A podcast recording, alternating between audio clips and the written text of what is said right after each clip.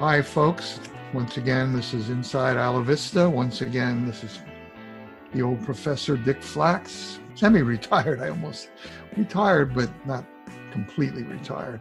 And um, every month I host uh, an episode of Inside Isla Vista, our effort to give people some awareness and updating about what's going on in the community of Isla Vista. And as often, uh, we're honored to have Jonathan Abboud joining us uh, right now.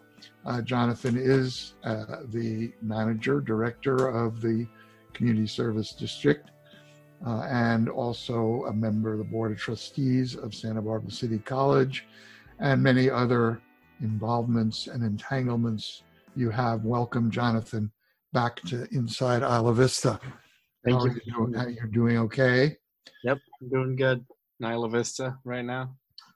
It's uh, probably a, a, as we speak, which is not when we're on the air. It's a very nice day in Isla Vista and in the in the region, and we hope it can stay somewhat like that for as long as possible. But who knows these days? And one uh, of the downsides right now of Isla Vista life is it is a hot spot, isn't it, for the pandemic, for COVID? Am I right on that? It is. It's you know one of the one of the main areas in the county where cases are growing at the highest rate. Why do we think so? Why do we think that's happening? Well, there has there has been a lot of compliance. I mean, a lot of people have complied with the health uh, order and the guidance, but there's a you know pretty significant group who hasn't been complying, and so and there hasn't been as much resources put into Isla Vista um, to help mitigate the spread of COVID nineteen. Um, so that's just starting to get online now. You know, up until mid September, early September, nothing really had been deployed um, in IV to help reduce the spread of COVID 19, but the CSD has been heavily involved in helping the county and the university um, get their response going. So um, what is what is, what is and yes? So what what do you mean specifically? Yeah, well, there's a lot of different pieces to it. The I guess you can break them down into two, which is the response to violations, and then like the ed- uh, proactive education and outreach. Um, the proactive education and outreach, for the most part, um, you know, is something we can do on the ground. You know, different organizations and groups are doing different campaigns, and that's not that hard to do. But you know, we're kind we were kind of doing it on our own for a few months, um, in a not disparate. Like we were coordinating with like associated students and other groups that were doing promotion, but uh, we didn't have a lot of support from you know anyone else. Like it was just community groups plus the community services district, which was funded by UCSB to do ours. Um, so we're doing a promotion campaign now. The county's just starting to develop their messaging and uh, getting their you know focus groups lined up in Isla Vista to put out a message. And, You know that hasn't even happened yet. It's and it's mid September, so that you know different parts of the county were more focused on earlier, and so now the focus has been on IV. So that's why all these things are starting. So the outreach is one end. We've been doing good on the outreach. Um, I think you know you can always do better, but we've. I think that the different efforts, there's been lots of different groups have done pretty good job. The other issue really though is like the response to violations, and that was something that um, our you know the CSD had been really focused on making sure happen because it's not something we can do. Like we're not able legally to respond to health order violations. Um, and so that's something we need the county to enforce. What are, and what are you hoping they will do or are doing? Well, okay, there's difference between what we hope and what they can do right now. Um, let's see. The, it's a complicated answer. So I can just walk us through like how it what the status quo kind of is and how it came to be, but right now, if there's a party going on, which is you know gathering of people who don't live with each other, which is you know violation of the health order, um, well before before August or before like even you know the end of August, I wouldn't be able to really tell you what to do about that if you saw a big party happening. Like the police were walking by the parties as they happened, you know, they weren't enforcing anything. Uh-huh. I mean, you know, there's concerns about you know people, the residents don't want them enforcing that specifically, but either way, they weren't. Um, and there wasn't really, you know, the county had a form to report violations, but it was only for businesses. Um, it wasn't, you know, you had to go other and like fill in separately information about reporting a party. So the CSD, you know, stepped up and said, no, this needs to be the big focus in Isla Vista if the county public health department wants to, you know, stop the spread where it's really happening, which is these private gatherings, not at businesses, which are you know, not really that full. Um, you need to really go after, you know, have a system to go to let people report issues and address them. But again, there were five different answers set to us of what happens, and we were, you know, part of our job at the beginning of the month was to talk to everybody and try to centralize all the information and get everybody who had a piece of this, which is like many different departments in the university and the county. We had to get them all together. Um, you know, again, like my personal editorialization is it's disappointing I had to do that or the CSD had to do that instead of those more responsible. But you know, we did that. So then we got a system going where um, if you report, we got UCSB to have a form on their website. There's and we're publishing these ads on social media ads, or we're publishing these forms on social media ads because that's like the main promotion of them too. It's hard to find them otherwise. Um, so there's a form for UCSB, a form for the county. You can report uh, parties with evidence. You know, if you take pictures um, of a gathering happening or anything, any violation, it goes. You know, they it's separate, but they all get shared at the end of the day with each other and an appropriate response is determined. Like if the students, if the if the residents are confirmed to be students, then like UCSB will send them a letter saying that this is a warning and a violation of the student code of conduct, and you know you could be um, subject to disciplinary action later. Um, the county's letter, uh, I don't think has been fin- finalized yet to go out, but I think they've been sending a uh, lieutenant from the sheriff's office to visit people who've been you know reported to just educate them. Um, sometimes the deputies on foot patrol on patrol will stop a party we've heard but some of our board members had been out trying to keep an eye on that if that was happening or not. They kind of were saying no it's not really happening. So we're still trying to make it work but at least we've got everybody working together to uh, have and i know what i'm saying is sounds real confusing and it's probably hard to follow what i'm saying it's hard for me to explain it because it is not clear and that's what a, one of our jobs right now at the csd is to help make it clear and streamlined for the community so they can engage properly and help us be the eyes and ears and So, why do people persist in having parties? You are you still think there's a lack of full understanding of how the pandemic spreads? I, you know i can't they're going to do a focus group to figure that out to be honest. So we'll see what that says. My personal opinion is they just don't care about other people. They only care about their own uh, what's in front of them right now and their personal you know desires. So i think they just really don't care about other people and feel like you know whatever. If i get sick i get it. If i get someone else sick whatever. Because at this point it's been over six months and you know we've done local messaging there's national state messaging regional messaging you know AAS, very local mess you know they've gotten the message a million different ways. Um, at this point it's people who care and people who don't And yet, the evidence keeps growing that the, the persistence of spread of this disease is to a great extent due to such gatherings. Yeah, and so I mean, like I said, though, it's not the majority of people having the gatherings. I mean, No, I'd I say most people in Isla Vista do care and are doing a good job. Yeah. But it's you know it's my neighborhood, six five DP, where most of the parties are. Mhm. Um, and yeah, the northern part of town is you know pretty quiet from what we've seen. So what about testing? Is that ramping up? Yes. So I guess I'll just talk about it. Uh, there's going to be a testing site in Isla Vista.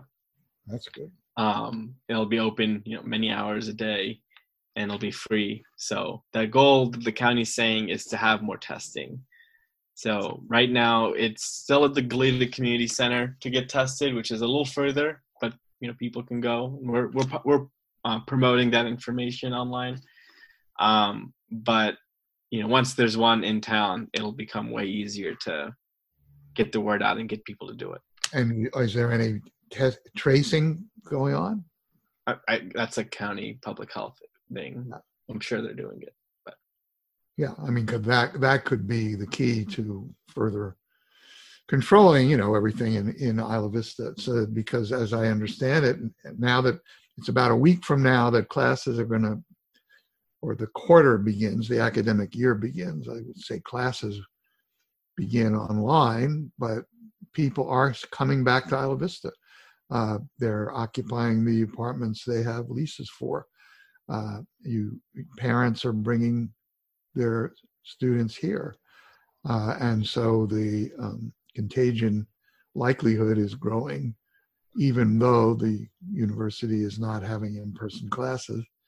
Uh, uh, that is still a great danger. So yeah, I saw uh, very little compliance in masks by parents visiting this weekend. It wasn't good to be out. Uh, lots of people on the sidewalks and not lots of masks. Well, I don't know how. I mean, I'm convinced by the public health argument that masks are the key more than we don't need to wait for vaccine, according to the story we're now getting. If people were to actually, uh, in you know, very large proportion, 70, 80 percent mask wearing would would really reduce the spread. Um, so I, you know, just the fact that we're saying this to whoever's listening may help reinforce that message. Uh, and um, I would say, like smoking uh, in public, uh, some way of having, you know, norm enforcement by people in in their interaction with other people is probably important, but there is the I don't know if there's been any any violent reactions to being told to wear a mask in IOV, but that's certainly a story we're hearing around the country. So um, I don't want to I don't want to over dramatize the violation, but it just is uh, it, it's mysterious because you because yes, there are parts of the country that politically, culturally, are resisting this, but I don't imagine Isla Vista to be to be um, affected to a large extent by that kind of sort of political attitude. Maybe maybe there is some of that. Yeah, I, people. I I don't know what the reasons are. So the county. One thing I can tell you is that that the county had their ambassador type people out here um, a few weeks ago, and they were handing out masks, and you know the general experience of the ambassadors was they were refused people didn't want the masks and they were not masked themselves not like they had their own already um, really? and so but they didn't ask why so they're supposed to start asking why soon uh-huh. um, and then we, maybe we'll know why um, but they now it's an it's an anecdote but it's by people who are working out in the field doing mask distribution and they said that they were refused more than they were accepted hmm. by a lot well uh, speaking of politics the effort to get people to make sure they're registered to vote is uh, ongoing certainly iv historically has been a place for that kind of effort so uh, anything we want to say about that yeah, I mean it's gonna still be uh, you know a lot of things on the Isla Vista ballot. Uh, there, the Park District and the CSD will have elections. Actually, the CSD's first election since formation. Uh, two of our positions, though, uh, didn't get on the ballot because not enough people ran. But one's on the ballot, um, and then there's a there's a proposition for uh, local school funding for the Goleta School District, which Isla Vista Elementary is in. Uh, so there are a good amount of things on the ballot and local, you know, candidates for people to consider here.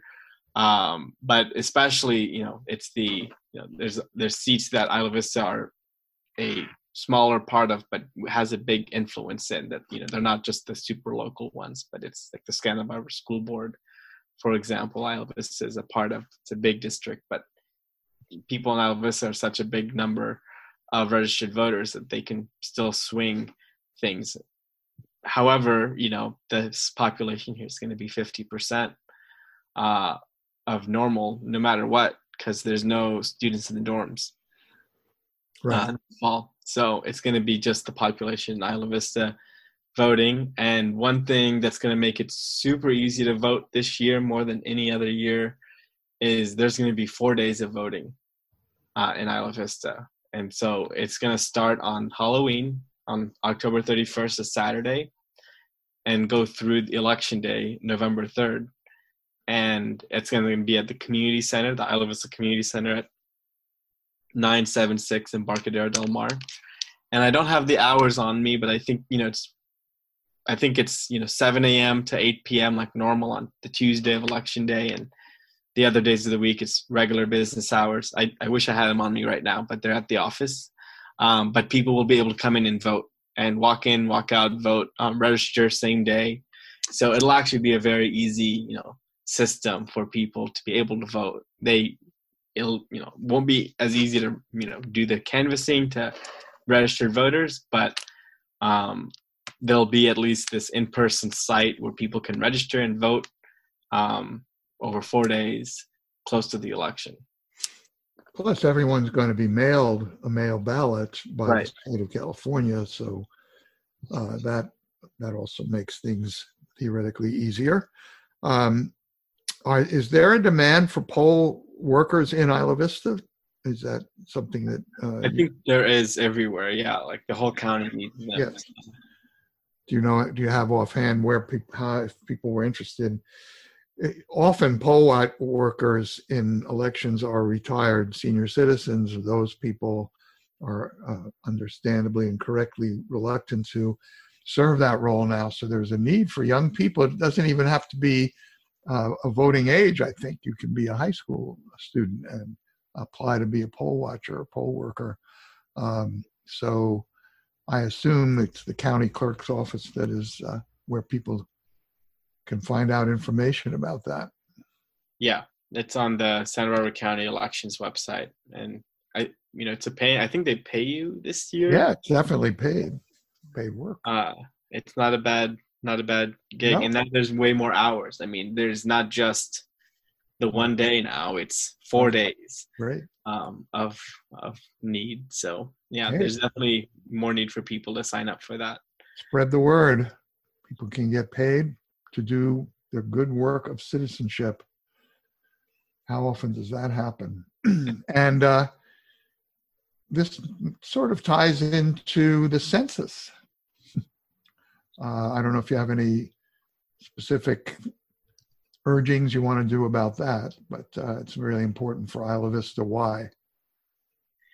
um because if we don't get the census count right then we'll okay one is they'll say we'll lose funding on a lot of stuff and that's true we'll lose a lot of funding and we would just never know what Isla Vista's population actually is because the census is, is inaccurate so if we want to know anything about this town to make it better uh, we need to have good information and so the census is important to bring in money and to make sure we can make good decisions to benefit the future of the town. So Ivy's doing a little better, but um, still behind the 2010 numbers by like 6%, 5%, um, maybe even more in some areas. So, you know, in the 2010, we were, you know, around 66% of people filled it out on their own. Uh-huh. And this time it's like 55% uh, is the highest precinct or not precinct tract. I get mixed up. Similar things. Um, but yeah, so it's we're we're pretty bad. I mean, we've been pouring in all our, you know, a lot of our grant money that we got for it into it. We're doing phone banking. Um, we're we're all over the place on media, getting the word out. But people are either you know there's a lot of people still not here, and so you know it's hard for them to know to fill out the census. Um, and there's also just you know it's, it's there's a lot going on in the world, and it might not be the top of people's mind to fill this out. Well, if you if you here's what I guess is the correct thing to say, which is that if you are someone who lives uh, in Isla Vista, goes to school, and uh, or lives in Isla Vista, uh, even if you uh, might be at your family home rather than here, uh, here in, in this region, uh, you can you should you should consider making IV your residence for the purpose of the census. It, it, would be honest to do that uh, if you're planning to come back, uh, if you have a lease, if you have some kind of basis of uh, being a, considered a residence. It's hard for someone who's sort of, you know, moving back and forth between home of origin and and home of current occupancy and moving and so on and so forth to figure out where where should you claim residence. But all things being equal, voting in IV that makes more of a difference than voting, you know, in the big city back home. Uh, voting back to where your parents live, uh, being a resident of Isla Vista makes a significant difference for the welfare of Isla Vista, much more than uh, just being one of the number back in maybe where you came from. Uh, does that make sense? What I just said? Um, I mean, we're doing exactly that, but it's the message is not getting through because it's just there's too much else going on. Yeah, well, and yeah, but it, but it, yeah, people can go to a website and do their, you know, do their census that way. It's actually not a hard thing and not a takes a second or two to do it. Actually, it you know, takes no time. So we've we've been trying to get it. The, you know, the information has been delivered multiple times and like many different you know messages and ways to get it through to people but um it's you know just not not the biggest thing. I mean voter registration happens usually so well because it's done in person face to face so well, not, well i presume there are census take there always has been historically people go to door to door doing the census. So yeah, but if someone's not here, if if a unit is just not in Isla Vista right now and it's an empty, right. then no one will answer the door. So um, CSD Community Service District, you're the you're the director. Um, you mentioned already being very involved with the uh, with the pandemic issues and health issues.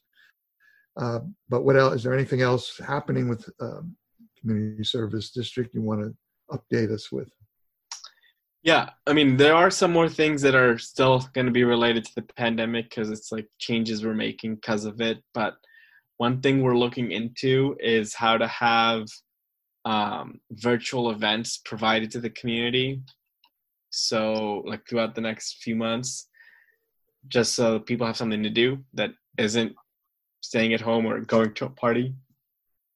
So, we're working on that. Um, we'll have hopefully updates on that later in September. But that's one of our ideas right now is to, you know, we can't have events at our community center, but we can try to have events on our virtual community center online.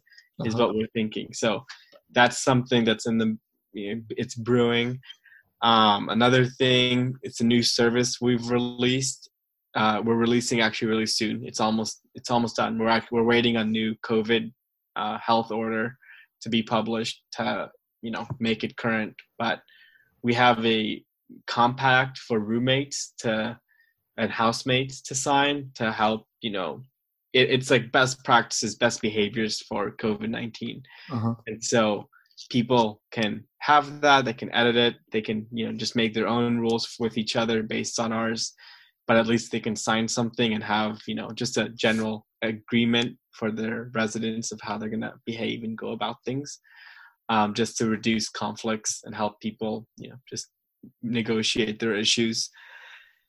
That those are two things we're doing. Um, another one is we we did a lot. We're doing a lot with police brutality reform.